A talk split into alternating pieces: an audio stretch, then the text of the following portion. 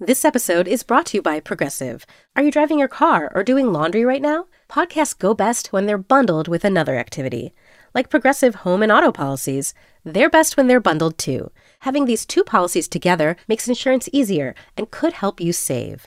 Customers who save by switching their home and car insurance to Progressive save nearly $800 on average. Quote a home and car bundle today at progressive.com. Progressive Casualty Insurance Company and Affiliates. National average 12 month savings of $793 by new customers surveyed who saved with Progressive between June 2021 and May 2022. Potential savings will vary. AI is making waves in every field it touches. President Biden is now on TikTok, and the election draws closer each day. With so much going on in the world, it is hard to keep up with it all, let me tell you. Hi, I'm Kai the co host of Make Me Smart. It's a podcast from Marketplace.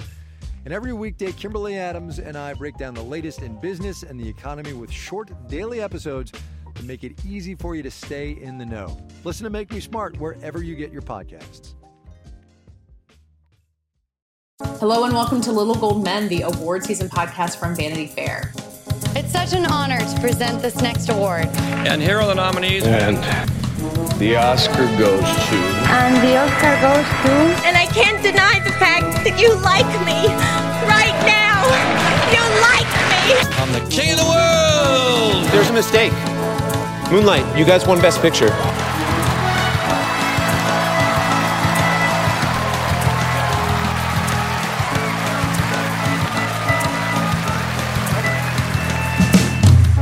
I'm Katie Rich, the deputy editor of VanityFair.com, and I'm here with our senior writer, Joanna Robinson. Hi, Katie. And our chief critic, Richard Lawson. Hello. Mike had to miss out on this week's show. He is fine. He is absent. He will be back. But we have a lot to talk about. We've replaced him with both Nicholas Hoult and Patti LuPone, which I think we can all agree is the combination of people we all would have picked to replace Mike, um, given all the choices of anybody in the world. If you add them together, I think they do Yeah. create Mike. they they do equal the uh, the singing prowess, the talent of, of Mike Hogan. We will have interviews with both of them. Nicholas Hoult talking about The Great, and Patti LuPone talking about uh, Ryan Murphy's Hollywood on Netflix.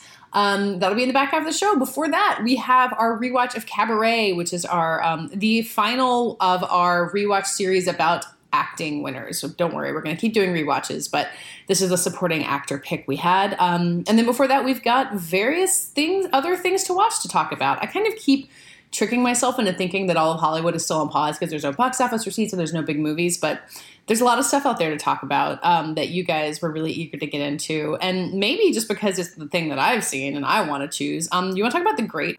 Yeah, I thought it was extraordinary. I loved it.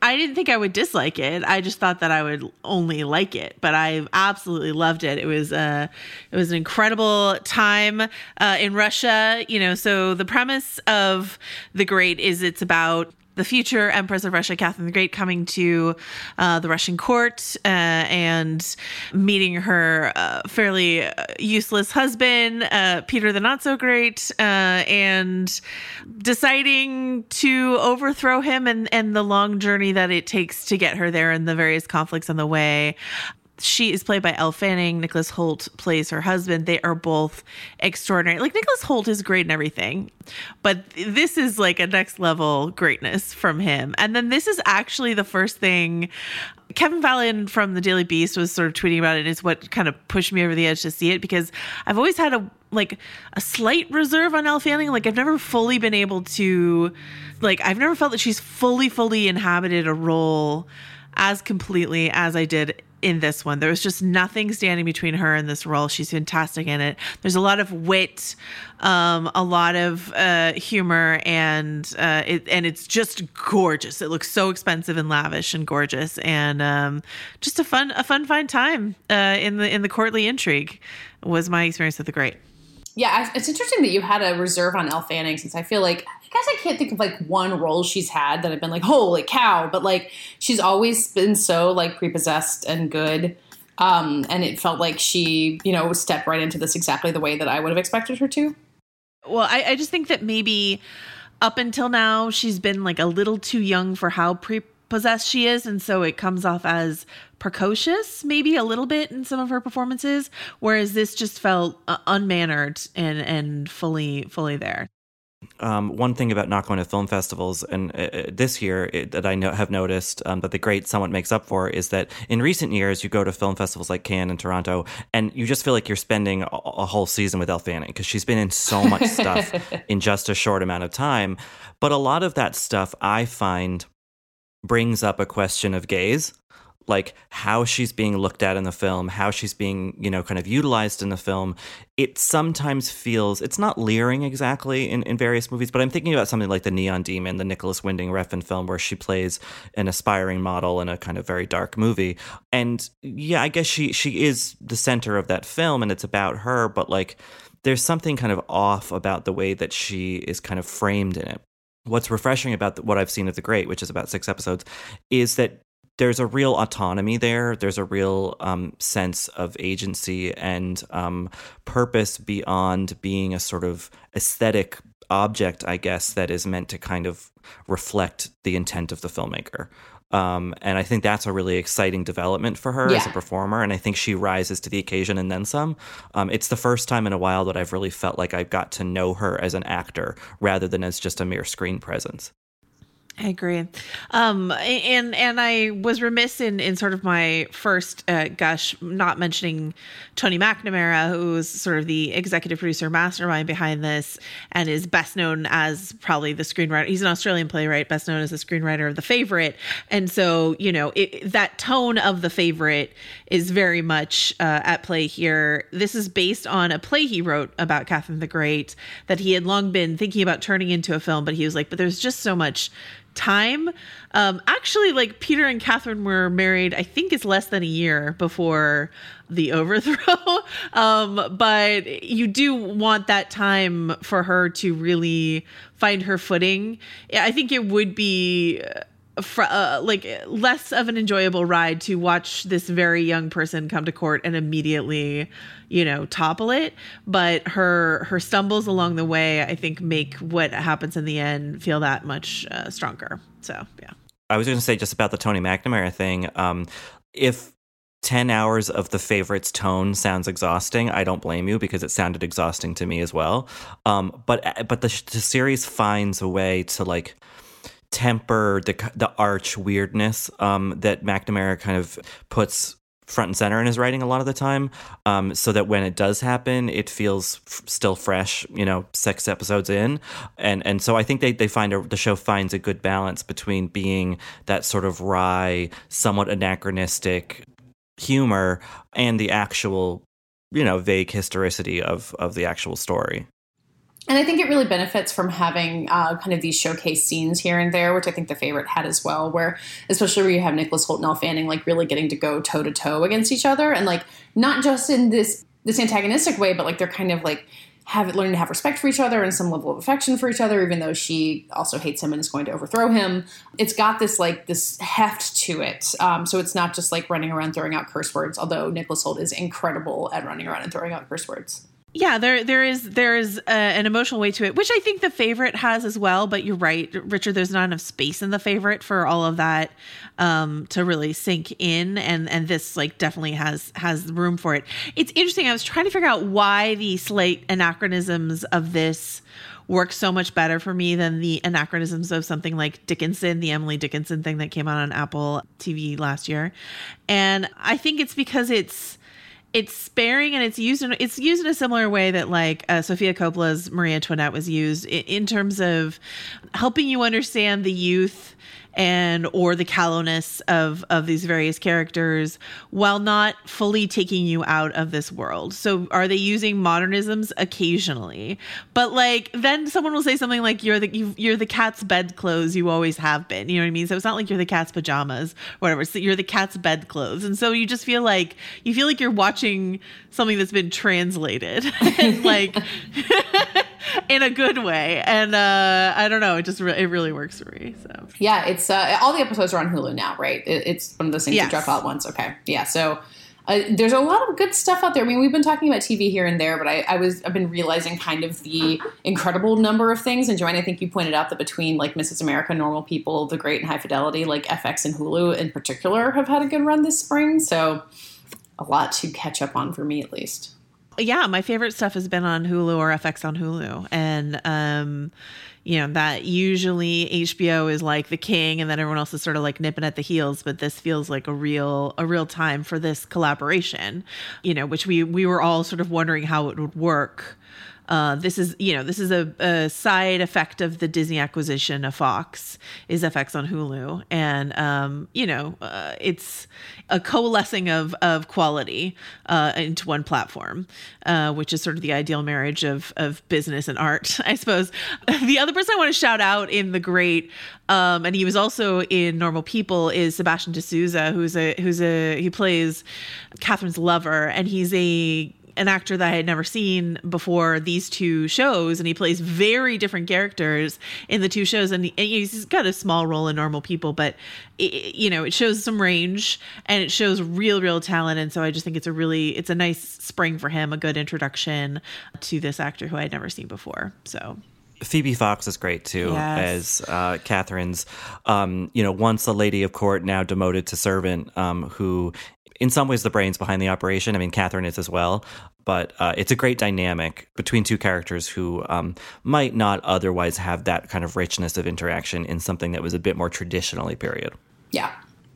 Um, where should I hear? There's also movies in the world uh, other than the yeah. decades old ones we have been doing in our rewatch series. So, uh, as our film critic, please catch us up on what's out there well, we're just going to keep talking about stuff the Brits are sending over because I don't know what the Americans are up to. But um, yeah, there are two movies that I reviewed this week. The first being Military Wives, which was a film that was at Toronto Film Festival last year. Um, it's from the director Peter Cattaneo, who broke big 25 years ago with The Full Monty um, and has not really done a ton of films since then.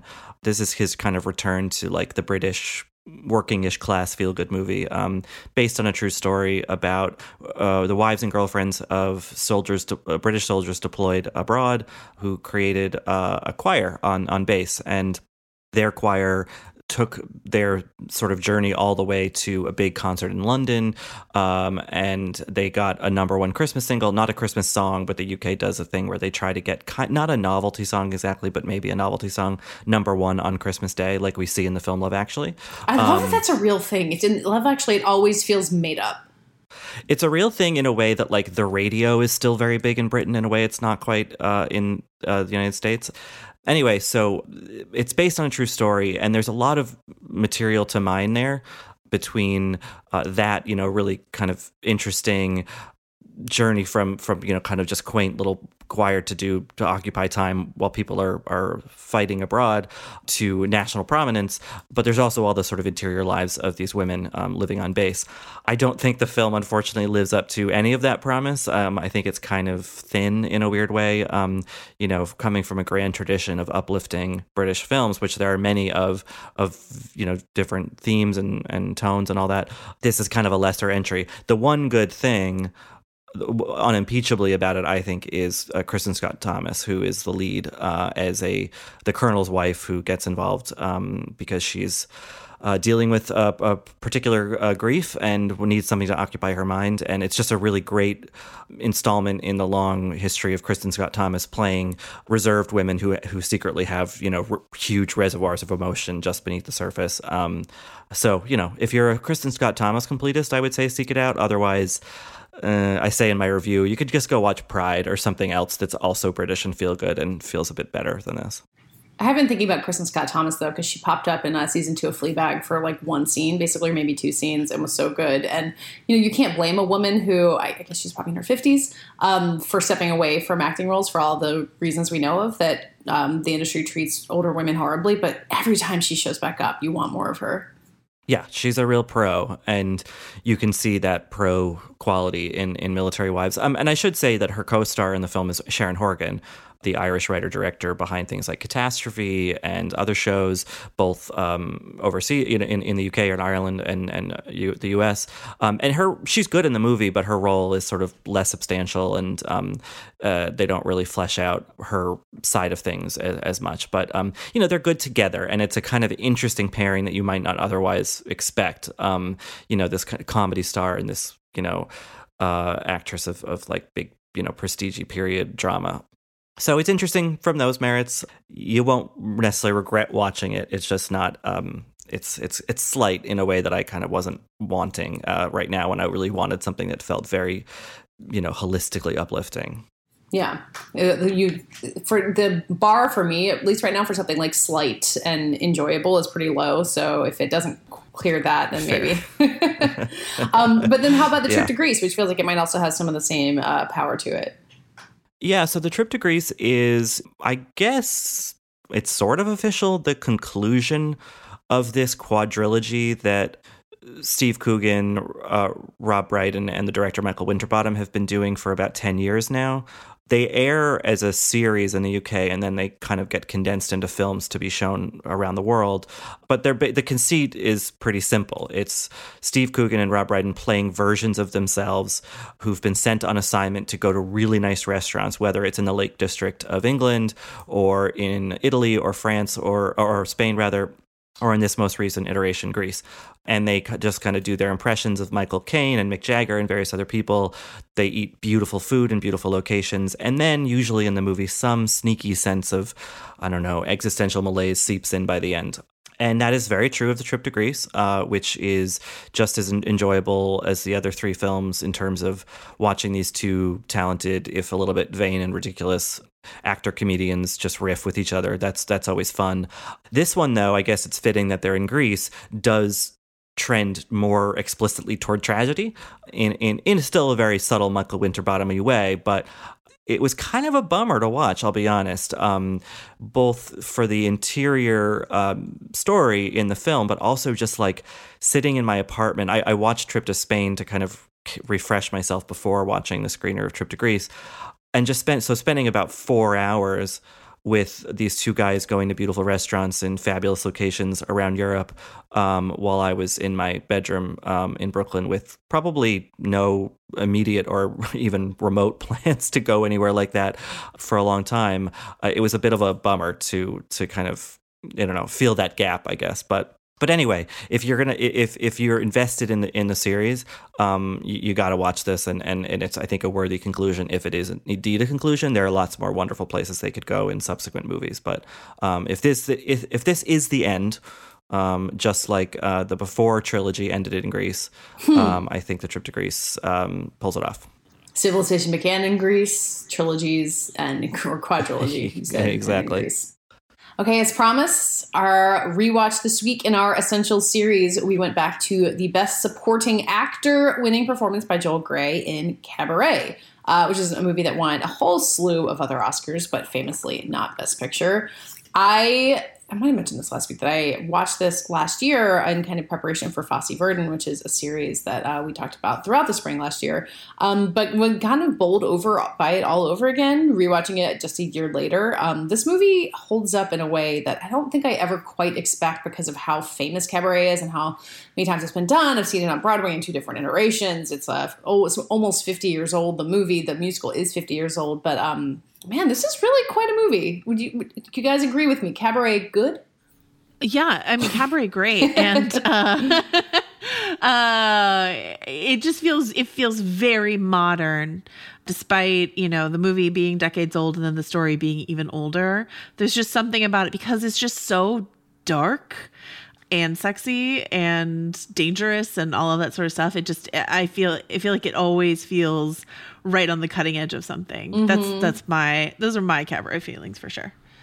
You know, I got a dissent here. Um, I think this is the first film that we've watched in our rewatch series or our first watch series, whatever we want to call it, uh, depending on the movie, um, that didn't kind of live up to it. I mean, I'd seen the movie before in college with all my, you know, dorky theater friends. Um, so it had been, you know, 15, 16 years since I'd seen it. Um, and I don't know, something about it felt smaller than I remembered. Hmm. Um, and maybe it's because the memories of the Sam Mendes stage production, which was revived a, a- just a couple years ago in New York uh, with Michelle Williams and Emma Stone. Um, you know, they played Sally Bowles at different times, obviously. Maybe that was just too fresh in my mind, but something about the movie version of it, I think, didn't make me feel like this was taking place at the end of the world in the way that the stage show does. Hmm. Um, and I, I kind of was missing that, and maybe that's just the mood I'm in. There's so much to like about this film, to love about this film, from its performances to its aesthetics, but I, I didn't feel as gut punched uh, as I I did at the end of the stage show. I guess. There is something about the staginess of the stage show, like the way you know I saw it in 1998 when it was Alan Cumming, and it had been Natasha Richardson. She was long gone by then. Um, and the the memory of the very end when it reveals the orchestra and there's nobody there anymore, and like the way that like you know kind of faces you with the rise of Nazism really bluntly. Like the the movie doesn't have that because you know in some ways it's a movie. Like it's presenting these musical numbers as kind of diegetic and not, no one's breaking out into song outside of the Kit Kat Club for the most part. Um, so it's not going to have those like huge moments of of transition. But I think maybe the smallness of it, like the intimacy of this story of uh, you know kind of this love triangle at the middle of it, like, and then also there's a whole the sub- subplot about like the Jewish woman who wants to marry the um, man who's not Jewish. Um, there's something about like the humanity of it. It kind of trans it transitions into that more than the like grander statements of that stage show. Yeah, and the end of the film, um, you know, credit to best director winner Bob Fosse, like it's pretty startling to have a musical movie end with complete silence. Yeah. You know, the credits and roll. We have the, yeah, we have this blurry picture of a Nazi in the audience with a, a very visible swastika arm, armband. You know, we've just had this riot of noise with the kind of reprise of Willkommen, um, and then Joel Grey basically says goodbye. And what is he saying goodbye to? I think that's a pretty loaded moment. So the film does have that potency. I think I just missed it. I, I wanted it to be threaded more throughout, I mm-hmm. guess. You obviously have these pops of realization of when exactly this story is taking place. But I think the film gets a little too caught up in the literalness of the love affairs, uh, whereas I think they're just supposed to kind of show how so much that seemed to matter right before hell broke loose kind of didn't in the grand sweep of things, but it did at the same time. So I don't know. And I think, honestly, I think part of my problem with not feeling that emotional tension for a lot of the film had to do with Liza Minnelli, hmm. um, where I think she's great in the movie, but I don't think she's cast right as Sally Bowles. I think she's too young. I think she has too much kind of spunkiness and moxie. I think Sally Bowles is supposed to be a little broken down, a little more pathetic, a little a little older. You know, she's not supposed to be a great singer. I don't think she's wasting away at this Weimar nightclub. I, I, I think that she brings this kind of let's put on a show energy to the movie that the the story doesn't really require or or actually actually kind of suffers from in a weird way. Yeah, it is. It is challenging to, to think of like maybe this time I'll win being applied to someone as young as hmm. Liza Minnelli. How old is she um, in this um, movie? She's like early twenties. She's like twenty six, I think, yeah. twenty five. Yeah, she's young. Yeah, no, I mean, I, I don't think I disagree with that, Richard. I think I think some of your criticisms uh, stand. I just still, I think maybe it's because I saw this film and I have never seen like a. I think I've seen maybe a touring production of Cabaret, but you know, if I had ever seen Alan Cumming do it on the stage live, I'm sure I too would be like, what what is this? That being said, Joel Grey, I mean, I would never take his Oscar away from him for this because he's so creepy and entertaining at the same time. It's just fantastic. Um but because I don't have like a real I think honestly I think I only ever saw it in my college and I don't have like a really good stage production to compare it to. So I only have this which I saw when I was really young and it scared me because it was so dark and maybe that just sort of has stuck with me. And the iconic chair dance stuff, uh, like all the Fosse stuff that's in this, it's it's hard to separate that out from the musical. The the like the iconic imagery of this film like it deserves to be recognized i think. Um and like we've seen a million stage imitations of bowler hats and chair dances and, and Fosse and all that sort of stuff like that but this is like this is the ur text of it you know what i yeah. mean? And um and that matters i think. I thought a lot about joel grey watching this just because you know that's technically why we're talking about it. And like i like i said i saw the um the Mendes version um, and like had listened to like the Alan Cumming version recording over and over and over again when I was a pretentious high schooler.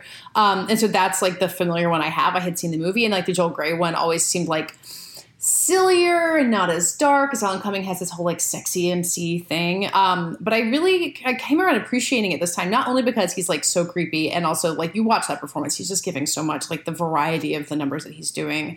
Um, it's like funny and weird, um, but also like what a trailblazer. Like that role, like the Alan Cumming version couldn't exist if Joel Grey hadn't done that first. And especially for 1972. Like there were just a lot of things I was looking at, like thinking about this being three years after Stonewall and the amount of like boundaries this film is willing to push and like Fosse being a straight director like I don't really know what this film's role is in like gay cinema history but it is it does still feel cutting edge in that way that we were talking about in the beginning.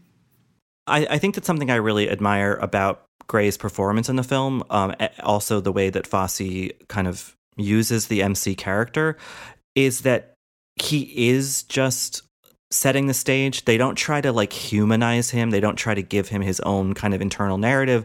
It, he's just the the voice of this feeling, of this moment, of this era. And I think that's really effectively used in the film. And I think it's really this might be kind of high praise to overly high praise, but it's it's it's admirable that the Academy at the time saw the value in that kind of performance that mm-hmm. it wasn't that they didn't need to connect to something emotionally with the MC character who's not even named. Um, they could just appreciate both the technical skill that Grey brought to it, but also the the textual way that that it really supports the film's ideas. And and I, I kind of prefer the Grey Fosse read on it than I than the Mendes Cumming read on it because it, it feels more grounded in the Weimar era um, in terms of its aesthetic and its its tone. I should point out, by the way, that when I said I saw the Sam Mendes production, I saw Michael C. Hall and Gina Gershon do it. I did not see Alan Cumming. what a Natasha Richardson. Did you see Alan Cumming? The I went on a high school trip. The second go round with um, Michelle Williams.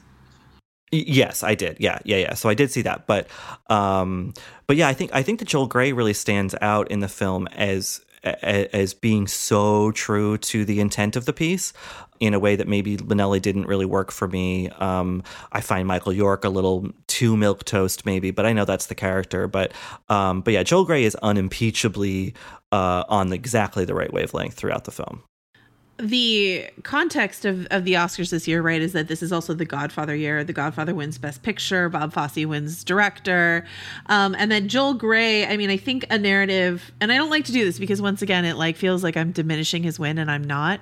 But I think a narrative around his win is the fact that he's in the category with James Caan, Robert Duvall, and Al Pacino all running in supporting for the Godfather, and this idea this that is they, so crazy that this is the same year. It's crazy that they split the vote and and and so I think I think this year, honestly, is a year where uh, that award strategists point to to talk about strategic nominations. We're going to put this actor in this category.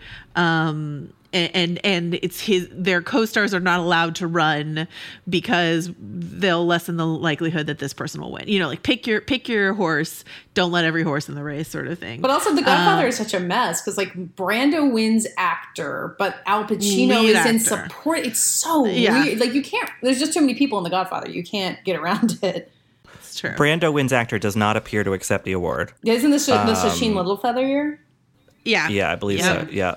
Also, Cabaret, I was looking up kind of some Oscar stats about it. Um, this is a pretty readily available one, so I didn't do much digging. But um, Cabaret holds the record for the most nomination, no, for the most Oscar wins without a Best Picture win. It won eight Oscars, uh, including so Best Director, Best Actress, Oscars. Best Supporting Actor. Did not win Best. But also, something I was curious about was thinking about Joel Grey winning Best Supporting Actor for a musical, and I was like, okay, surely there has to be some total crazy imbalance between women nominated and winning Oscars for musicals versus men. And actually, it's somewhat even. Nine women have won either supporting or best actress for a musical, and seven men have. Huh. So throughout, but most of the men are early in Hollywood in Oscar history. Where the women are, you know, kind of like from 1930s through the 60s, whereas women are much more spread out all the way up to Emma Stone. Um, yeah, I'm trying to but, think um, of who the last it, yeah. man was to win an Oscar for a musical. Like plenty of nominations, but it's been a while. I mean, legit, I think it might have been Grey. Wow. Wow. To win. Yeah, I think that might be right. I mean, you know, I could have done better homework. Sorry, guys, but I was no, watching Military Wives. Um, I I I think what's also um, interesting is I was like looking at the ceremony itself. Like you would think that in the year that Cabaret has all these nominations, Fosse's gonna win, Liza wins, all this sort of stuff like that, that they would do a performance from Cabaret at the Oscars, but they didn't. Uh, they did like a musical salute to Disney. Michael Jackson saying something, Diahann Carroll, Connie Stevens, but like get the get the chairs out on the stage and do the chair dance. I guess cabaret. Cabaret didn't have an eligible Like- song, which is not something they would never do that now. They would have shoehorned some kind of new song in Cabaret to get that song nomination now. But, No, but I I, thought it- they it- did. Yeah, oh, really? maybe this time was not. Maybe this yeah. time was not in the Oh. original stage show. But now Yeah. it is. It's been put back in. That's fat. I didn't know that. Yes. But it wasn't think even they had- nominated. That's crazy. It wasn't nominated. They had actually, I think there's a few because like Money, Money, Money isn't that like different from the stage? But anyway, they had a few songs, and yeah, it wasn't like the original song category. I guess it's like not what they were looking for an original song. Maybe they didn't. I don't know. I don't know how to explain. a explain song from the Poseidon Adventure one. what was going on with that, but um, it's not. I mean, to be fair, yeah. like the winner in best song that year was "Leave the Cannoli," um, and I think that James Caan like was so just such a beautiful kind of performance in that that it deserved to win. Oh my god! Is this why? I guess this is why The Godfather Two comes around like a couple years later and sweeps because it had uh, it had some so much comp. The Godfather had so much competition.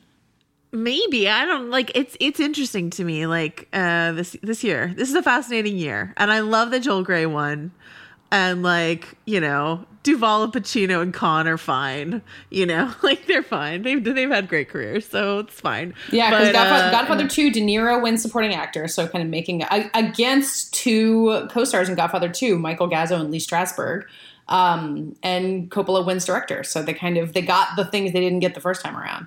I guess. I mean, I, it's it, it's interesting to me, and it's the ongoing. I think it's this ongoing. It reminds me of the like Shakespeare in Love, Saving Private Ryan thing, or some other Oscar race we were recently discussing, where it's like this idea. Oh, Scorsese losing to whom? I can't remember. We were Ordinary talking about that, but yeah, yeah, this idea of like the the the male young gun uh, 70s film canon and sort of or or saving private ryan just sort of like the the manly movies and how they have like how they have fared and haven't and and how whenever they're slighted it's just considered such an injustice.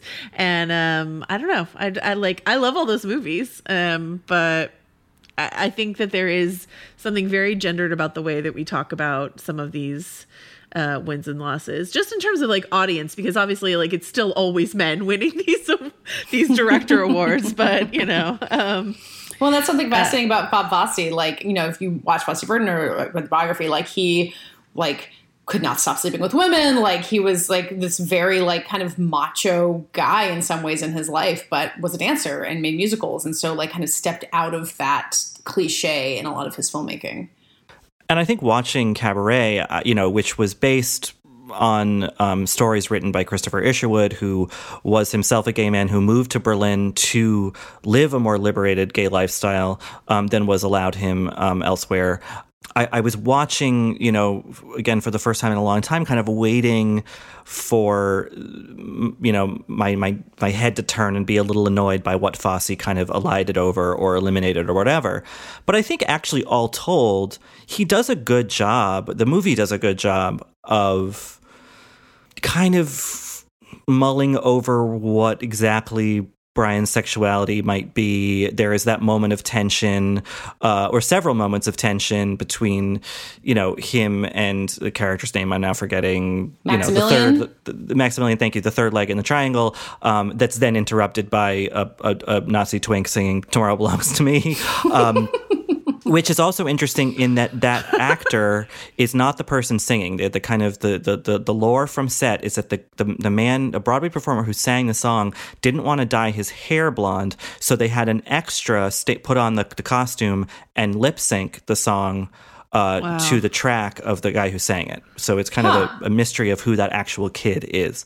Um, but anyway, I think the movie for a 1972 film directed by a straight man, albeit one who is very steeped in the world of theater, thus a lot of gay stuff, it, it doesn't shy away from a lot of its implications, um, which I think a lesser movie would would and could do. It could just be this straight story with a few silly transvestites in the background, and that's it. But I think the movie does, you know, push the audience to consider uh, the reality of the moment and the reality of something as simple as Sally saying to Brian, like, "Oh, do you like boys? Okay, never mind. Sorry, we can just be friends." You know, that was that's pretty that's pretty bold, even you know, for 1972. Yeah, I remember watching this in high school and getting to that scene where they're fighting over Maximilian, and he says, like, screw Maximilian. She says, I do. And he says, so do I. And I was like, holy shit, a movie can do that? It, uh, it definitely st- stood out to me at the time and still does, I think. Um, I think maybe the thing for me that was most different watching this, you know, a year after I last rewatched it, is the whole sense of it happening. Richard, like you said, the apocalypse, but like at the end of something that you don't know is at the end, and like living in our now completely wild time. Because um, I think it is proof that even if you think culture is moving forward, it is possible to step back. I think that's what the lesson of the Weimar Republic of Germany is and cabaret is about. And it's it was something it's something that is easier and more difficult to know depending on where you are in your society. But right now, I think it's easy to imagine culture and society stepping back as a whole. Um, and I think that also made it have a stronger emotional impact this time. Well, yeah. I mean, the idea that there can be this uh, you know, sort of hotbed of creative expression, sexual expression, identity expression that is then not entirely snuffed out, obviously, but but but done a serious serious blow by uh, the boot of authoritarian, you know, rigid right wingy stuff. Um, it's it's it's it's really tragic, you know. I mean, obviously there are myriad tragedies that emerged out of that time. Um, this being just one of them, but they're all you know interconnected as the film shows as well. Uh, you know, and it does, yeah, it gives you pause to think about. I guess in a way, if you wanted to look at it from a pretty narrow lens, like some of the ethos of the Obama era that was mm-hmm. all about look we made it. We we passed through the membrane. We have achieved a new level of progressiveness and openness in at least American society. And of course that wasn't the reality at the time and it certainly was very strongly pushed against um, in 2016 and has been since. So uh, and yet you know the creative spirit churns on uh, back then as it does now. And um, you know, so I guess there is some ray of hope to be to be gleaned from it, even though this movie, given all that comes after it, um, certainly ends on a pretty ha- harrowing, uh, despairing note. Right. And, uh, you know, worth remembering, uh, since Richard and I are sort of in the thick of it covering the 70s over on the Still Watching podcast, that we are right smack dab in the middle of the Watergate scandal, right, when this comes out. And so those questions of what the 60s meant and then what the 70s meant directly after them, uh, you know, I think that people would be really interested to see that reflected uh, in this film. So, and I also thought about how this movie is made, you know, not even 30 years after the end of World War II, and you know things had evolved back again to the point that a movie like Cabaret could be made, like uh, after horrific losses, obviously. But it, it, made me think about the pendulum of culture and how it can come back and forth, which is maybe a way to be optimistic about Cabaret, as as dark as it is.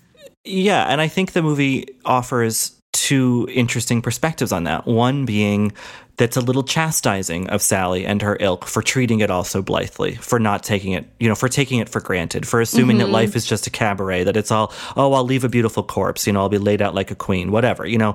But I think it also celebrates that notion. It's like, well, yeah, this could all be taken away tomorrow. So why not live it up? Why not have a drink? Why not sleep with someone you want to sleep with, no matter who they are? You know, like yeah. it's, it, I think it offers an interesting ambivalence about that, um, uh, which is probably the most realistic stance to take um, when faced with uh, the potential uh, annihilation of the sort of thing that you want to embody, I guess.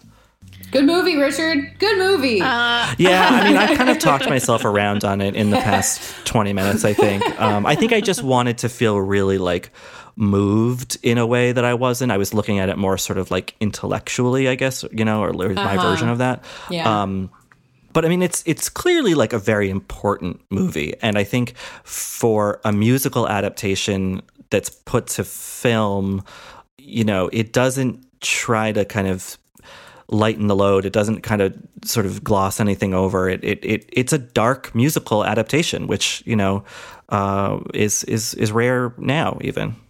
Yeah. I, I would encourage people, you know, even if they don't have it in them to watch all of Cabaret uh, right now, though you should. But if you haven't and you're like, uh, I'll never get to it, go watch Mein Herr, which is Liza Minnelli on the chair. Uh, it's on YouTube. You can go watch it uh, and just marvel at it. And just think about like something I love to think about with Bob Fosse is the way in which his work, and you know, I'm sure we talked about this a bit when we talked about some Fosse Verdon stuff last year, the way in which his work just really sunk right into the groundwater of like our culture. Um, you know, you see it directly uh, through Beyonce, through Michael Jackson, through all this other stuff. Like these are all Fosse moves that we still are, you know, doing it. And like and once again the the Mein Herr dance has been sort of replicated so many times in so many different uh iterations that you kind of think this has always been there but it wasn't. Yeah. And um and so yeah so go watch eliza do that. It's incredible. So good I'm Bobby Finger. And I'm Lindsey Weber. Do you ever see a new face or name on your news feeds and say, who the heck is that? Our podcast, Who Weekly, is everything you need to know about the celebrities you don't. Think of us as your cheat code to People magazine, your glossary for Hollywood, a shortcut to understanding pop culture at large. For the past eight years, Who Weekly has been telling listeners everything they need to know about the celebrities they don't. The New Yorker says we spelunk deep into the demi-monde with convivial delight. That's a direct quote. Mostly, we're going to explain to you Irish star Barry Keoghan's sudden rise to fame and relationship with a not so under the radar pop princess named Sabrina. The fake wedding Real Housewives star Cynthia Bailey had to promote a limo rental company. And why all the Gen Zers you know are talking about a guy named Benson Boone. Each episode goes deep into the biggest celebrity stories of the moment. And if you're still confused, we even have a weekly call in episode where we answer the most burning celebrity queries. Who Weekly airs twice weekly with brand new episodes on Tuesdays and Fridays. Listen and follow Who Weekly and Odyssey podcasts available now for free on the Odyssey app and wherever you get your podcasts. This message comes from Apple Card. Earn up to 3% daily cash back on every purchase every day. Then grow it at 4.50% annual percentage yield when you open a savings account with Apple Card. Visit apple.co slash card calculator to see how much you can earn. Apple Card subject to credit approval. Savings available to Apple Card owners subject to eligibility. Savings accounts provided by Goldman Sachs Bank USA, member FDIC. Terms apply. This show is sponsored by BetterHelp. How is your social battery right now? What's the right amount of socializing for you? And how do you recharge? Maybe you thrive around people, or maybe you need more alone time. Therapy can give you the self awareness to build a social life that doesn't drain your battery. If you're thinking of starting therapy, give BetterHelp a try. Find your social sweet spot with BetterHelp. Visit betterhelp.com slash littlegoldmen today to get 10% off your first month. That's BetterHelp. H-E-L-P dot com slash littlegoldmen.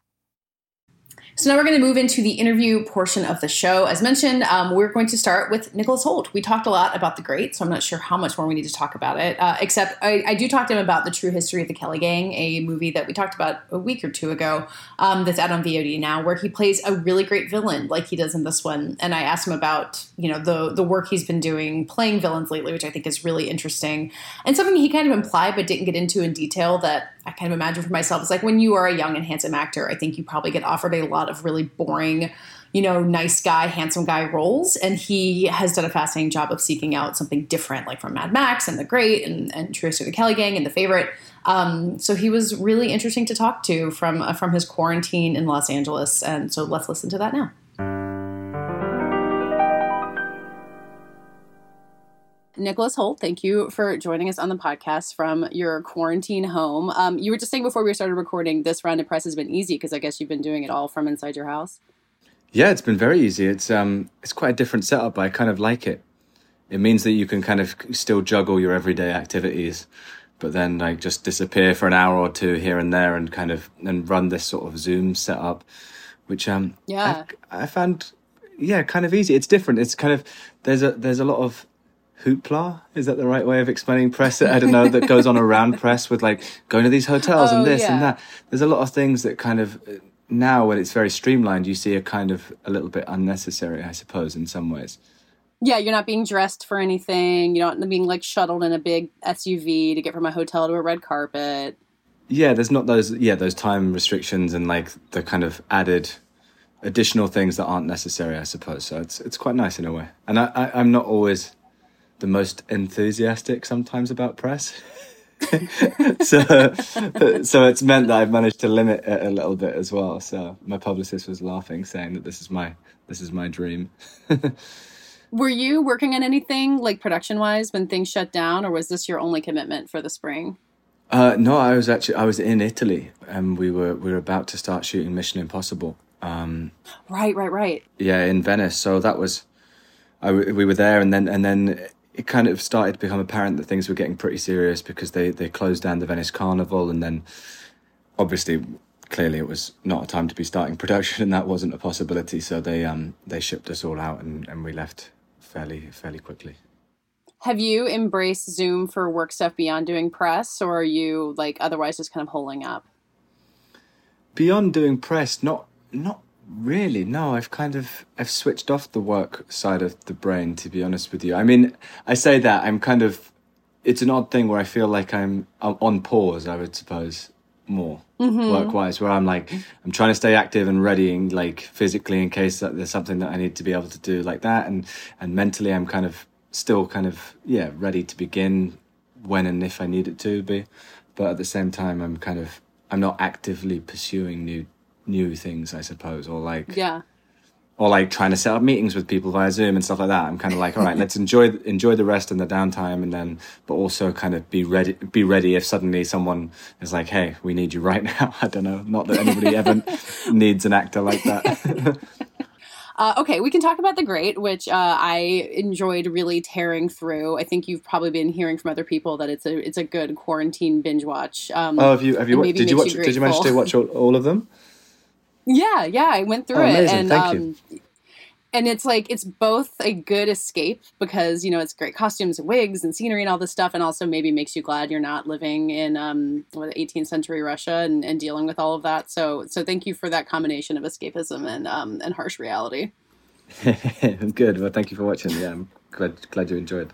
Um, so you um, you talked to one of my colleagues for a feature that we did in a print edition of Vanity Fair a little while ago, and um, said basically there was no historical research involved because it was such a crazy spin on history.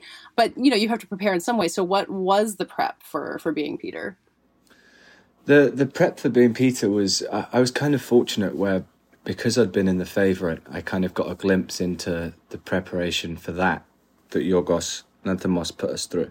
Um, for that, we had two weeks of rehearsals, and it was kind of that that core group of the cast in a room every day, dancing together and and running scenes, but whilst doing these other tasks, whether it be dancing or humming in different tones, depending on pe- where people are pointing their fingers, and walking in sync and like speed reads through as fast as we can, and it was kind of more. That's like a, classic theater games, right? Like that sounds like what you would like, uh, you would learn as a theater warm up.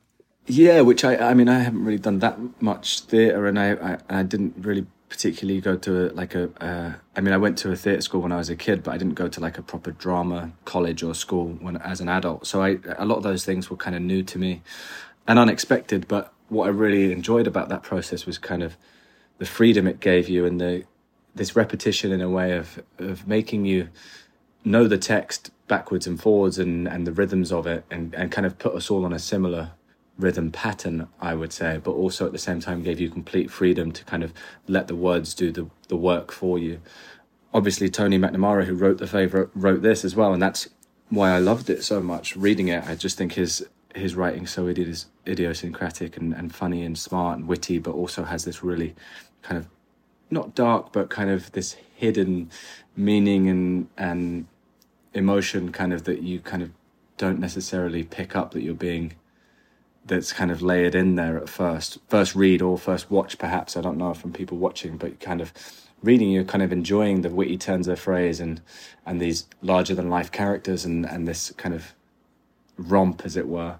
And then suddenly you kind of get these smaller quieter emotional moments that kind of creep up on you. So I, yeah so i, I guess prep wise i kind of i focused on it very similarly um, where we we weren't fortunate to have as big a rehearsal period but but I knew Tony's writing, so I I knew that for the favorite there wasn't this like delve into history that they wanted us to do and uh, to kind of try and play a ghost of who the real person was we're playing. You're playing characters. Um, and there's you know occasional historical facts enclosed, but basically, it's a story that's just given this framework or structure of what what might have been. So that gives you a lot of freedom as an actor, and then and then and so then prep wise, you know, it was it was spending some time with the cast and the, and the directors and the different people that were coming in and out, and with Tony, which was really lovely because on the favorite I didn't get to spend as much time with him, but then also we didn't even have the whole series of scripts when we started shooting. So it wasn't like oh, I Oh, could wow. sit there and study all of the scripts and be like, okay, this is my arc and this is how I'm going to plot it and this is how I'm Yeah. going to hit every beat. It was much more about okay, I and learning who I felt that character was, and then and then kind of having that freedom within the prep um, in my own mind, I guess, of of not locking myself into certain ideas and just kind of being ready to to have fun. So I did nothing. That's a sh- that's a long way of saying I did no prep. totally easy. Stepped on the set. I mean, you're playing this historical figure where, like, you kind of do know the end point. Like, we know what happens with Catherine the Great. Um, but you know, it's it's divorced enough from history. And I think you know he has an arc, but kind of doesn't in some ways. Like the whole way that this works is that she's eventually going to overthrow him. She sees him as petulant and useless, and then like eventually gets past him. So like. It's, he does develop over this course of the series, but like keeps taking two steps forward and one step back. Like, didn't I mean, did not having the scripts in some way help do that, or like, did you? How did you grow that throughout the series? Maybe. Right. Well, it's it's kind of one of those things where I, I mean, I I looked forward to the new scripts coming out because I was very excited about where Tony's writing was going to take it, and and I think that's the unexpected is definitely where where he likes to lean in his writing. You can kind of with each character there was kind of an unexpected twist or, or curveball or, or just a really beautiful arc that he developed for them. Um, and so with Peter, yeah, you're right. It is that kind of two steps forward, one step back, or or he feels like he's been enlightened in some way, but hasn't really changed at all. And those are really fun, Mhm. fun things to play. Um, I guess it's that emotional core. The, the thing about Peter is a lot of people on the page, I think, and and upon first viewing maybe, or when you first encounter the character, they see him as this tyrant and this buffoon and uh, as this, I, I guess, yeah, kind of a one-dimensional character in some regards. But I think the fun thing about him is actually the reverse of that is kind of delving into that psychology of how his mother tormented him and and gave him kind of this Freudian complex, and then also his father, they're walking in his his shadow and his footsteps, and and you know what the character wants, but also what uh, why he is the way he is. He's a bizarre, offbeat stream of conscious a lot of the time, um, and that's what makes him very fun and comedic. But also there is this kind of layer of him that's very sweet and childlike in many ways, and, and almost Mhm. innocent, I suppose. Um, he's just kind of a product of the environment in some ways. Yeah, I mean, we don't have that many people raised like Peter now, where like you know, you know from birth that you'll be a king, like you know, and given kind of unfettered power in that way. But you know, thinking about my interactions with the movie industry, like there are a lot of people who aren't as smart as they think they are, who are in big positions of power. Like I, I wonder if there are, were like not to like name names, but like people who you see reflecting that in the current version, who maybe you could draw inspiration from. If, you, anyone you, you've encountered in your life who maybe had more power than they deserved. Oh yeah, definitely. I mean, not even just more more, yeah. I guess more power and also just that inflated ego and, and I mean, yeah, you're right. That this industry, it kind of makes false kings or whatever. I don't know how you describe it, kings and queens. People Yeah. suddenly can can, and I think it's partly that that with Peter, obviously he was born into it, but I think in the, in this industry, it's more if there's too much of a a fast rise. I think and then Mhm. and then and then too many too many yes people around again. So yeah, there were definitely people that I had in mind. I won't name names because it's kind of you don't want those to become like the the bits that are pulled from interviews and suddenly become larger than the interview or the context they were in. But it's kind of that thing of Sure. yeah, I think, and that's and that's another interesting look in in in this. And Tony's writing again that kind of it's a microscopic view of what's happening on a, a much larger scale in terms of politics, but also just in life when people get to a position of power, and it's very difficult for them to then want to or actually hear the truth, and people around them to to not kind of manipulate them a little bit for their own gains or wants and needs. So, I mean, that's the other thing for Peter. He's stuck in he's stuck in the middle of this, not really wanting the job, but also hearing from one side this is good and the other side this is bad, and then people constantly trying to trying to sway him on that. And that's something that Catherine Elle Fanning's characters realizes and is, is very good at because she he you know they kind of develop a relationship of mutual respect and, and love and caring in a way and enjoy that tit for tat that they have with each other. So um, she becomes someone who's very good at getting her way with him because she's ultimately a lot smarter. Yeah. I mean, you talked about how you didn't have quite the rehearsal process you did on The Favorite, but I think you and Elle Fanning had to have had time to build something there because you guys have so many of those scenes of that tit for tat, and like the, the temperature of the room changes ten times over the course of a scene. So, what what building process did you guys get to do? Uh, well, I, I, we were very fortunate. Elle and I worked together probably eight years, nine years ago. Uh, we did this uh, this film called Young Ones that Jake Paltrow directed with Mike Shannon and Cody oh my Smith god, you're and- right! Wow, wow. Yeah, so so I knew Elle, and, and, and we kind of had a. I mean, in that again, a running theme, I suppose, is that I played kind of her her horrible husband who killed her father and kind of took over the family and stuff. So I guess in some ways she was already stuck in one horrible marriage with me, and then she, nine years later we decided to revisit with slightly more comedy. But yeah, so I knew Elle, and and I loved working with her that time and honestly was i mean i was obviously impressed with her and thought she was a brilliant actress then but was blown away by her in this role i just think she's she's managed to find all of the all of the gray within catherine and, and really bring it to life and and kind of you watch the character grow and develop in such a beautiful way and the stillness in her performance but also the honesty and and the comedy she brings to it as well i think she's just nailed every single beat. And that was something that's really fun for me. I mean i haven't seen the whole series yet. They haven't given me as much as they've given Oh you my yet. God. Yeah, you Um, got to get that password. yeah, I've got to get. I've got, I've got to speak to whoever you're speaking to. But like, I, I love what the episodes that I have seen. I, I love watching the bits that I'm not in. That like Elle's storylines without me because I just think she's phenomenal along with the rest of the cast. I think it's um those are the bits that I can enjoy because then I'm not watching myself and being annoyed and critiquing myself. Yeah, I always love asking actors about watching themselves because some people like avoid it completely. Some people like feel like they have to to talk about it. Where, where do you land? Do you try to avoid watching yourself if you can? Uh, yeah, I try. I don't enjoy it. It depends. It's, it's kind of one of those things where I kind of end up doing it as some sort of self torture, I guess, or something. I don't. I don't, I, I don't. I don't look forward to it. I'm not like, oh yeah, look at me go. I, I kind of sit there and I'm like, oh, I could have done that.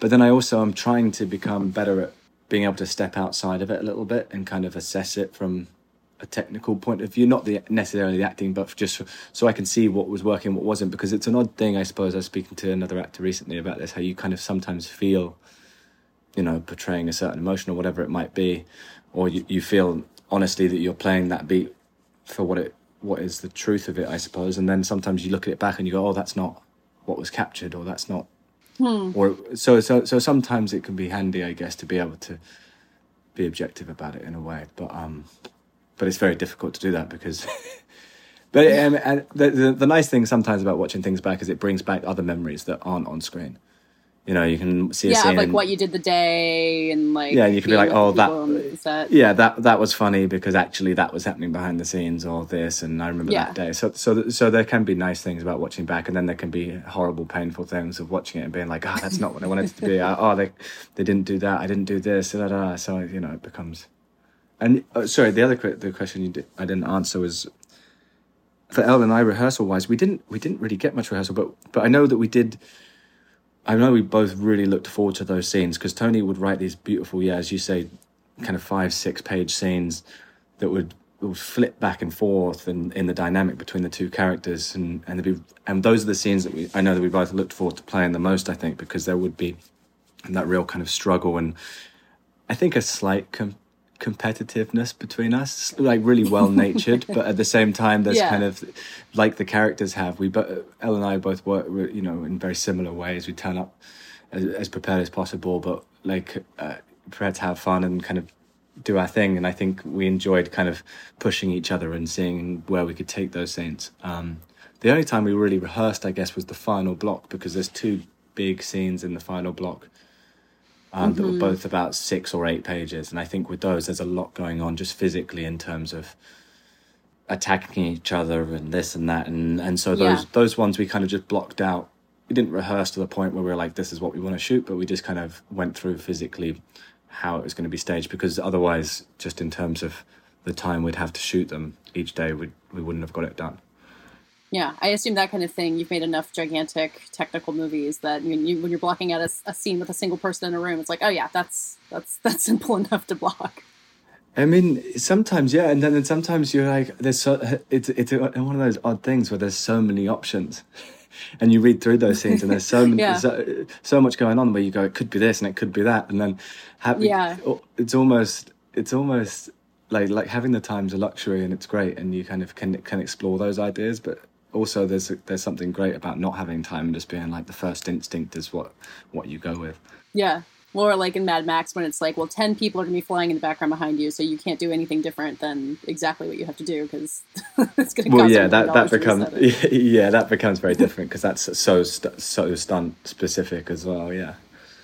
Yeah um, you were talking previously something about you know playing this guy who's you could be a one-dimensional villain, and you've been on this interesting run of villains lately. Like not only bad guys, but like True History of the Kelly Gang is out now, and I think that character and Peter might might get along or try to kill each other one way or another. Um, and I'm I'm like curious about what if, if you're finding anything personally in playing these kind of despicable characters who I think what you're doing such a great job is finding people inside them. Um, and if, if that provides a particular challenge that you like, or if that's just kind of how the how it's turned out. Um, it's it's kind of how it turns out, I guess. And maybe I maybe I just maybe I just am those characters. it's uh, no, I, I don't know. It's it's it's odd because yeah, there's a lot of times that I read scripts and and kind of I don't know the the nice guy role or whatever it might be. There's there's there's not something that I find interesting about it. I, and I do enjoy. Re- I find these characters very fun to play. That mercurial kind of Machiavellian side to them. I yeah. Uh, that naughtiness, I, I don't know, there's something about them that I'm like, oh, it, it intrigues me, I suppose, but I'm also like, oh, I like breaking it apart a little bit and, and just seeing where you can find the good in them and and why why they are, I guess, that way. So yeah, but I'm always, I guess, I'm always trying to just do different different roles and work with good filmmakers and yeah, with the Kelly Gang, just I'm such a fan of Justin Kurzel's work that I was like, go down there and, and, and have fun and see how he works for for a few weeks. That looks like being like... in the actual Wild West. Like that movie is so like visually striking, and like with the cast that you guys are that you're with, and like there's so much high drama in it. It's a, such a fascinating movie. Yeah, it's beautiful how it's shot, and it, I mean, it was it was the Australian outback. It was you know Wangaratta, miles from anywhere, and it was, and and again that was something that Justin was focusing on. With that is that kind of how that land and that that environment kind of turns people crazy. Like that that environment just taking someone over and destroying them and beating them. And i guess that's partly what that off fitzpatrick was. You know he'd been put on this outpost and defeated and worn down and all those things. Yeah well, I mean, in the great, like, there's, I don't know how much of it's accurate, honestly, but like, there are things like with the severed heads of Swedes on the dinner plate. You're like, yeah, that does seem like something that these like batshit royals would have done. Was there anything like that when you were in the middle of filming it, being like, holy shit, this is way over the top, and I can't believe I'm witnessing this in real life?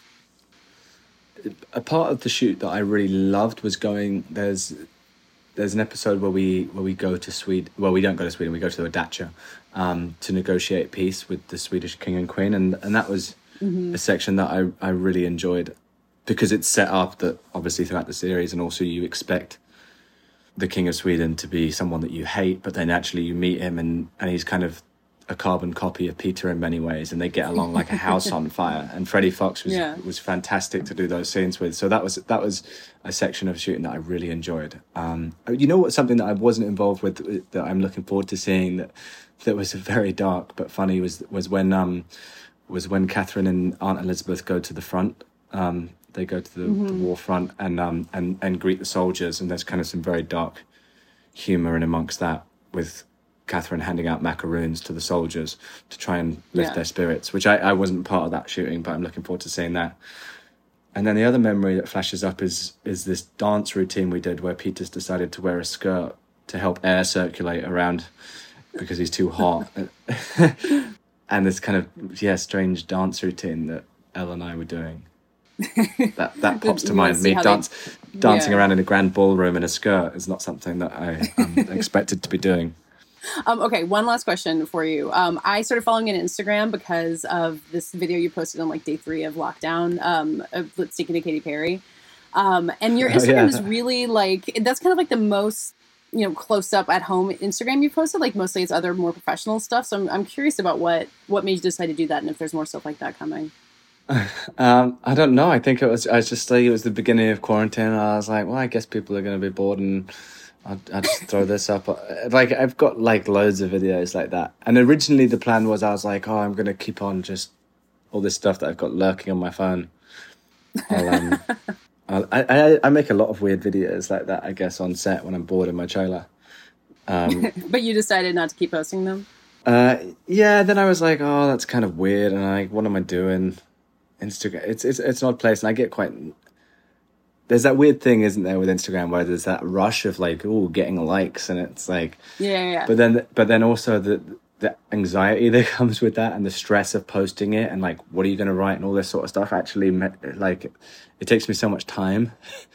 that I'm like that I'm like it's not it's not worth the struggle from my end on on some Yeah. levels. Um, but I've got I've got more. I've got more from the favorite. I've got more from the great. I, I, maybe I'll post a couple more before this is over because this seems like the time that people might enjoy them. I don't know. Um, It's definitely like like internet content has really been booming, but you're right that you have to like decide how much you want to like open yourself up and like and want that validation, or it might be easier just to stay away entirely. yeah, it's an odd- it's an odd thing. Uh, like it's uh, yeah, and like I don't know. It's kind of. I was chatting to a friend yesterday about how isolation or whatever it's become is is kind of almost becoming a competition of who can be the most productive and who can do the funniest stuff and who can do this and who can do that. and I'm kind of like, ah, I don't know. I like most of the time I'm just sitting around or like taking care of my little boy and being with family and chilling and like it's not not being that productive or not doing anything No, hugely no, exciting think- that anyone else is doing it. I sit a bit bored. I watch some telly or read a book or play some PlayStation and hang out with them and cook and clean and that's kind of it, you know. Yeah. I think the rule for anyone with kids is that getting through the day with everyone kind of happy and in one piece is the is the bar we're setting for ourselves. So don't be too don't be too hard on yourself. That's honestly the truth. I see some of my friends who don't have kids and they're like doing all these like crazy things, and I'm like, I'm like honestly, like yeah, if we can just keep the house in one piece and not with Yeah. paint covered from his paint set and whatever else everywhere, then Yeah, everyone can do their quarantine binge watches and uh, reading books and whatever. We're just uh, we're just trying to feed everybody and go to bed on time. Yeah, yeah, and then just crashed. But that's what I, that's what I said. I mean, I guess I kind of said at the beginning is that this is my prime time for chatting because it's before like I've got worn out and crash at crash at the end of the day. please please go use those brain cells uh, for the rest as long as you've got them today. And um and thank you again. Thanks for doing this. Thanks for doing the video on Zoom, recording the audio, and for making it great. All those things. No, no, of course. Thank you very much for taking the time and having a chat. I'm Chris Murphy. I'm Richard Lawson. And I'm Hillary Busis. We are from Vanity Fair's Still Watching podcast. Next up, we're watching the new HBO show, The Regime.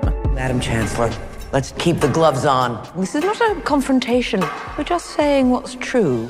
Academy Award winner Kate Winslet is our chancellor as she leads a faux European autocracy in turmoil. We'll be watching week by week as the regime unravels. And we'll be talking to the stars along the way. New episodes of Still Watching will drop every Sunday after the regime airs. Okay, Joanna, you got on the phone with Patti LuPone, which is a crazy sentence to say, and uh, I was nervous for you, but it sounds like it went really well. I was so nervous because I've loved her for so long. I mean, she's like Um, Mount Rushmore. Like it's crazy that you can just talk to her on the phone.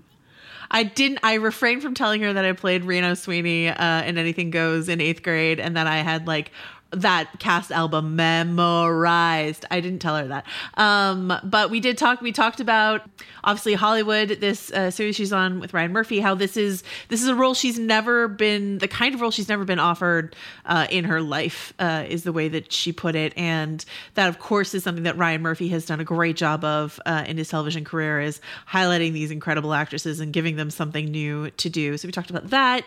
We talked about how quarantine's treating her. We talked about the Sondheim concert a little bit. I don't know if you've seen the tours that she's been giving of her basement on Oh, yeah. Twitter, but they're As like Norma. Desmond.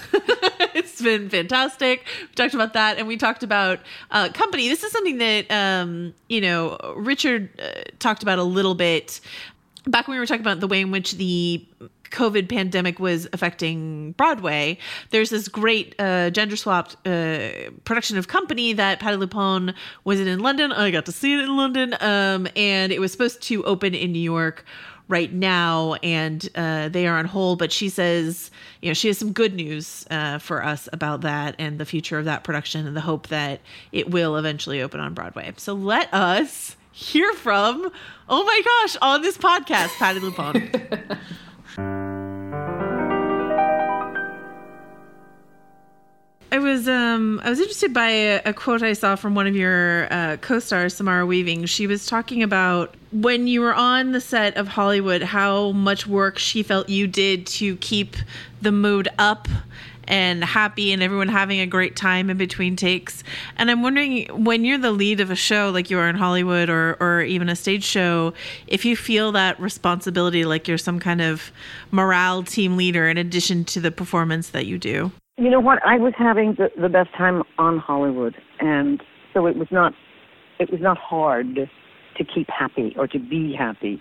And I suppose if if you exude happiness, other people, it's infectious. Happiness is infectious, right? It's and and we have a wonderful company in the cast of Hollywood, and they. I don't think anybody wanted to be depressed or anybody pulled attitude. Everybody was just really, really lovely and upbeat and so it was easy to be happy. And but the lead, you know, when you're called a leading lady, and primarily for the stage, because that's where I come from, it is a responsibility to set a tone. It absolutely is a responsibility. And you've heard, I'm sure you've heard of people being real deeds and people, you know, not being happy on a set or not being happy backstage and you've heard of just the opposite. And so it's the responsibility of the leading players, both the man and the, the woman, to set a tone.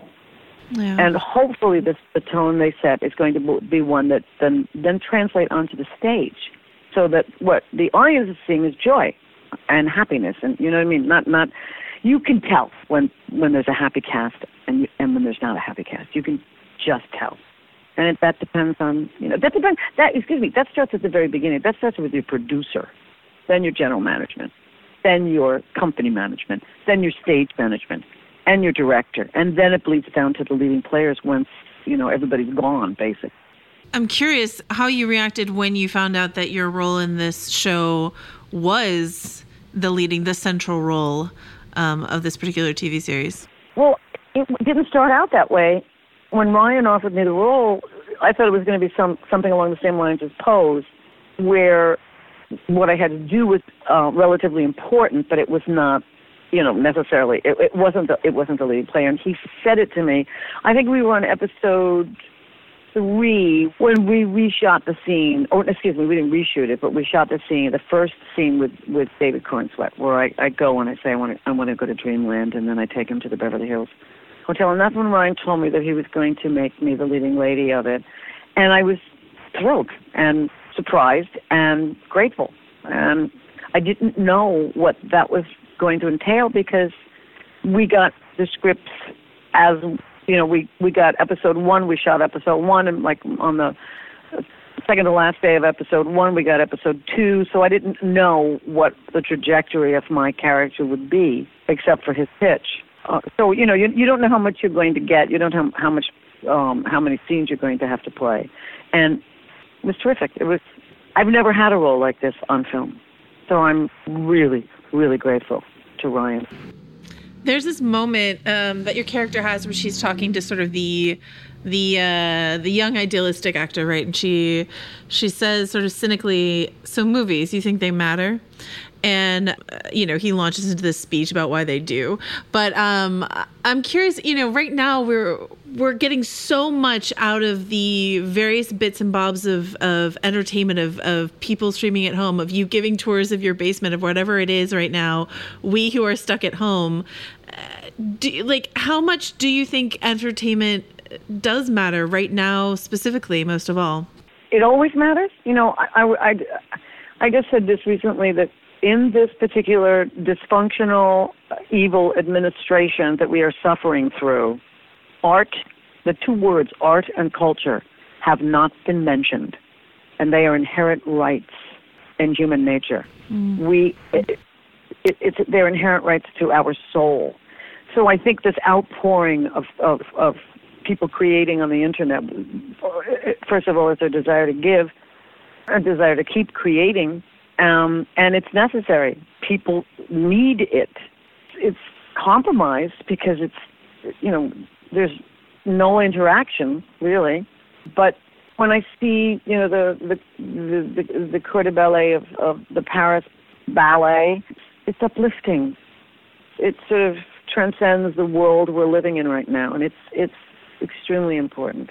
One one uh, of the you know many performances that you've done uh, since we've all been in lockdown um, that I responded particularly to is this ASTEP benefit Sondheim concert. I, I wanted to ask you about um, your song choice. Anyone can whistle, such a beautiful song and. Um, and such a beautiful show and a show that I think doesn't get as much love. But I was so delighted to see how many people in that concert picked a song from Anyone Can Whistle because it seems like a favorite of people who do have done so much Sondheim. Can you talk about your pick of that song out of all the songs?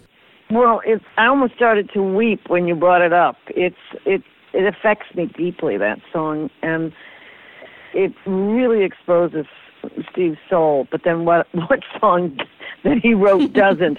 um, but it, it's so simple, and in my case, it's so true for me. You know what I mean? I I'm I may appear to be a strong individual, but I'm vulnerable and intimidated and scared like everybody else. And that song really speaks to me. And when they asked me to do it, that was the, that's what came to mind. And I've done a lot of Sondheim material and been in several of his shows, but and I've been in Anyone Can Whistle, but I didn't play the nurse. I played uh, Cora Hoover Hooper, and I wanted to sing Anyone Can Whistle because of, of how it affects me. It's it's a failed show. It's it's, right. the weirdest show. Anyway. I'm curious, you know, you, you have done so many iconic stage roles. Uh, is it more fun for you at this point in your life to originate a role or to reinterpret a role that someone has already done?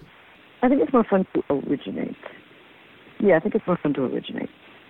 Because I was thinking about War Paint and how yeah. much fun we had. Hard work it was for both Christine and I to make sure that that that what we knew of the characters from our research got into the script, and it was an incredibly collaborative, creative team. Doug Wright was so um, accepting of our of, of our information, and so stuff that that he didn't put in that we wanted him to put in, he put in. And I can't speak for Christine, but I can. My my scene where my last big number, Forever Beautiful, there were certain things that that did, the scene didn't make any sense to me before the song, and we had to figure out how to marry the 2 mm-hmm. And um, I came up with some information for Doug, and he put it in. The creators trusted the two actresses that they put into these roles, and they trusted them to give the to give the right information, and we did. And I mean, it gave us confidence to give the right information. Do you know what I mean? It's like you can be considered valuable mm-hmm. or not. And if you're considered valuable, then you have more trust in yourself. And if you have more trust in yourself, then you can speak more clearly. And that's what happens with War Paint.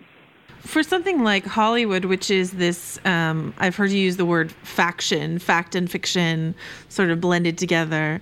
How much does historical research like you know like you did with war paint how much is it helpful to look into the true history of that era in hollywood? And how much does it get in the way of of embarking on this what could have happened sort of mission? Well the only research that i did was reading irene selznick's uh, autobiography a private view i haven't read the scotty bowers book and um i didn't you know we only get the episodes we don't get all 10 of them or, or, or all seven of them at once to read it like a play. Right. We read, we got the first episode, we shot that, then we got the second episode and we shot it. So I didn't know where we were going with my character or with anybody else's character. And so I wasn't, I'm, I'm, I like to just be responsible for what's on the page. And then what research I need to do for my character was when Ryan said it was loosely based on, very loosely based on Irene Selznick, who was the daughter of Louis B. Mayer, and married David O. Selznick. So she was right at the very beginning of Hollywood, and the book is is is spectacular. And that gave me a lot of information about a period of time. But she was there in the 20s and 30s. I think probably into the 40s a little bit. So this was when Hollywood was really established. When we when we when we shoot this Hollywood, and I didn't do anything except look for old Hollywood when I was driving around. and I found it. I found a lot of it. I've, I find myself watching watching this show and imagining sort of confrontations I've had in my own professional career where I wish people you know more progressive minded people had been in charge of the decisions and sort of the defeats that I had had over my career and how much nicer it would have been to have someone else uh, in charge which is sort of what this series envisions. Is that something that you thought about? Yep absolutely. Absolutely yep. People that were less fearful of their jobs. Mm, yeah you know what I mean? People. I mean, I think that, that that that's a lot to do with. it. They could be male or they could be female, but if they're afraid of their position, of losing their position, that fear shows, and then that fear is it permeates everything. And I just wish there were people that had more generosity of spirit, that encouraged, you know, their uh, subordinates as opposed to d- abuse, discourage, uh, disregard. I've had a lot of that in my career, a lot of that. You, that's what you have to survive you know that's what that's what creates that tough outer shell those people how much do you feel like how much do you feel like fear is still a factor in the halls of power um, in in hollywood well, I don't know too much about Hollywood because my, you know, my career is primarily on the stage. Mm-hmm. It was not evident when we shot Hollywood. It was not evident at all. There was nothing but collaboration and and happiness and you know the cast was copacetic. The crew had you know ryan assembles uh, holds on to people. He people that worked on our show have been working with ryan between 10 and 20 years. So there was shorthand am- among the crew you know the camera operators and the dolly grips and the gaffers and the grips they all knew each other. So the set was incredibly efficient. The directors had worked with him before so they were great. We had great directors everybody uh, knew each other basically. I was a newcomer onto the set, except I've worked with him four times before, or this made the fourth. But this was a, a nucleus of Hollywood uh, crew members that worked with Ryan. There was none of that there. There was a ton of that on Life Goes On for four years that I Mm, did. right A ton of fear. And um, I, let me see. I'm trying to think of other things. There was there was no fear on Driving Miss Daisy or on Witness. Those two films I shot with the two Australian directors I worked with, Bruce Beresford, Bruce Beresford and um, Peter Weir. But I'm trying to think where else I may have experienced it. On stage, I get it a lot. I I, I don't know whether it's because theater is the forearm of the entertainment industry, and you know, money is money. I don't know, um, but I've experienced it more in theater than I have on on, on film. You mentioned that you've never had a, a role like this on film before. What aspect of it, of this particular character, you know, proved the biggest challenge for you? Something, something new uh, to tackle that that might have been tough in Nothing. any way. Nothing, nothing. Excellent. Nothing. I just relish the fact I had something to do. Well, then, what what what brought you the most joy, the most pleasure in doing it? Oh God, all of it, all of it. The costumes, working with Rob, working with Dylan, working with some, working with everybody, anybody. You know, one of my favorite scenes, I have to say, was just right out of some. It was Joe Mantello, Holland Taylor, Harriet Harris, and me. And it was like it looked like it could have been a Broadway play. it was like those four actors, um, you know, who you know cut their teeth on the stage. We're all in this one scene together. Harriet played Eleanor Roosevelt, and it was a joy. It, you know when it's a joy when when people leave when they wipe their feet at the door, and they come in and they just they're they're happy to be there, and and and and it shows in the work. And that's what we had on Hollywood. Everybody was happy to be there, and everybody brought their A game. I was um, fortunate enough to see you and company in London, um, you know, uh, two Christmases Oh, ago, wow. and you were incredible, obviously. And um, and I know the uh, the production is on hold right now um, uh, for Broadway lovers. What what are the conversations you're having with with your cast and crew of, of the company, um, the Broadway production of Company? Well, we have we have these little Zoom meetings on Thursdays at you know between four thirty and five, so the Brits can join us, Marianne and Chris and Simone, who's uh, Liam and Simone, who are the choreographer and associate choreographer, who are uh, Simone's in Australia, so it's very early in the morning for her, but it's um you know ten or eleven o'clock at night for Chris, Marianne, and Liam, our choreographer. And it's started out as as line throughs but there's this, this this expression, "Don't leave it in the dressing room," which means don't leave the performance in the dressing room. So I kind of backed away from that because I, we don't know when we're returning, and whenever we do, at this point, we're going to have to go back into rehearsal. So they've turned into sort of games, cocktail parties, uh, Zoom meetings. And yesterday we had one, and we played bingo. Fun. yeah, yeah, it was a lot of fun. Um, we played bingo, and it's just you know we will come away from this with a story. You know, some productions you just do and and you just do them, and then there are some that have history. Um, you know, Noises Off had 9/11, and this one will have the pandemic. Um, we will look back at this time and go, "Wow, we went through that, and we did the show. If the show comes back, when the show comes back. I mean, they say we will come back because we have uh, we had an advance. We have um, Chris got very good. Chris Harper got uh, coverage for uh, insurance coverage for a pandemic, as well as force majeure. Go figure that one. Wow. I couldn't believe it. Wow. yeah, I could. Yeah, yeah, I couldn't believe it.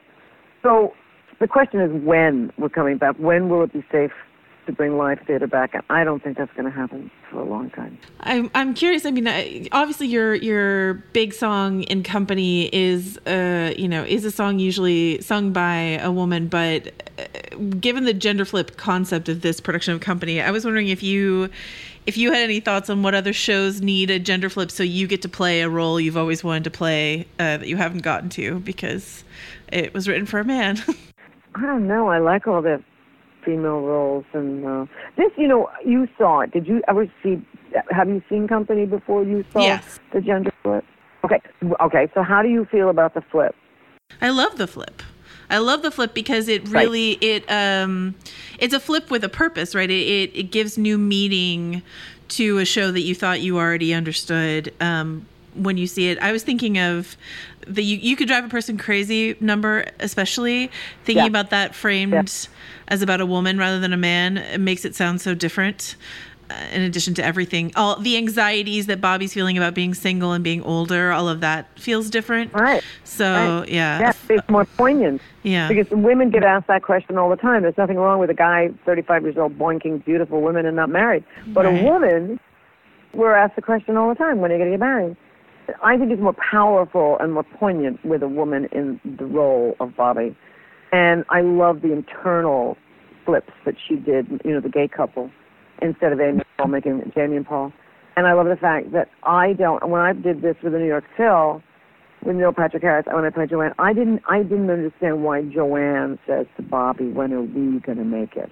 I, I, I just didn't. There was nothing that led up to that relationship that she could then say, "When are you and I going to go to bed? You go to bed with everybody else." So I never understood that, and so, and then Marianne did the flip where she, she, I, she talked to Steve and said, "Have you know? I give Larry away as opposed to me wanting to have that." Katrina actually asked me, "Did they ever explore a possibility of a lesbian relationship where Bob, where uh, Joanne says to Bobby, "When are we going to make it?" And I said, "No, I don't think they ever did. They did explore a lesbian relationship someplace else. I think the lesbian relationship was going to be the Amy and Paul, Mm. and then, then they made the two guys. But she then flipped.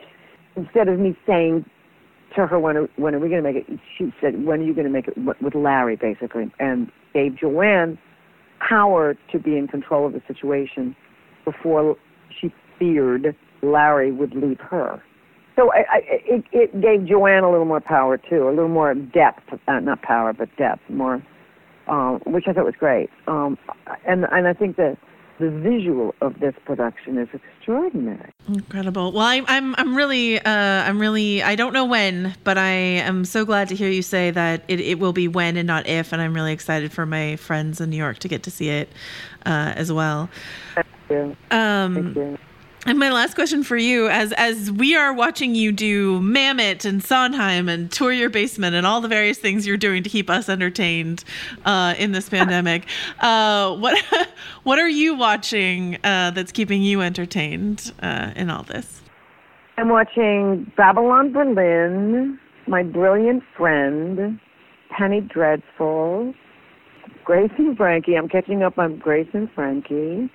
I have, and I'm reading. I finished uh, Lydia Davis's new translation of Madame Bovary, and I'm reading Beautiful Ruins now. Oh, and I am. yeah. This is my favorite. i my musical director, uh, Joel Fram. I'm in his class. It's just Joel and me. He's writing dissertations on Mahler symphonies, and he tells me what I'm about to listen to and how it came to be. And then I'm I'm on I listen and then I listen to the symphony, and because I love Mahler, but I don't know a lot about Mahler. Then I listen to Symphony Number Two, and I sent him ma- what I thought about it, and the next one will be Symphony Number Three. So that's really I feel like I'm learning something, and I feel like I'm engaged in something. That's my problem right now: structure Yeah. and motivation. Yeah. Well, one one for Mahler it is then, and uh, we will we will do our best to keep busy. Thank you so much. I really appreciate the chat. One from Mahler is right, Joanna. Thank you. That does it for this week's show. We'll be back next week. Um, the poll is still up for our rewatch for next week, but it's looking like it's going to be Sense and Sensibility, which, uh, spoiler alert, I'm the one who's never seen it. So I'm really looking forward to it. I think you've all chosen well for our quarantine viewing.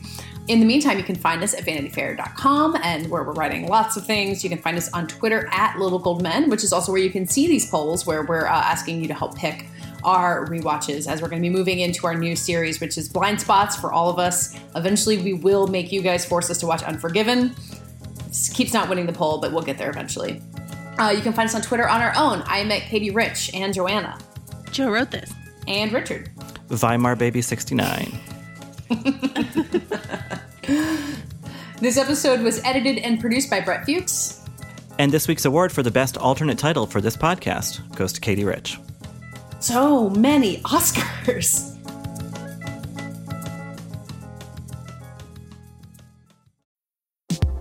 I'm Naomi Fry, and this week on Critics at Large, we're talking about the delights and shortcomings of the new movie Challengers.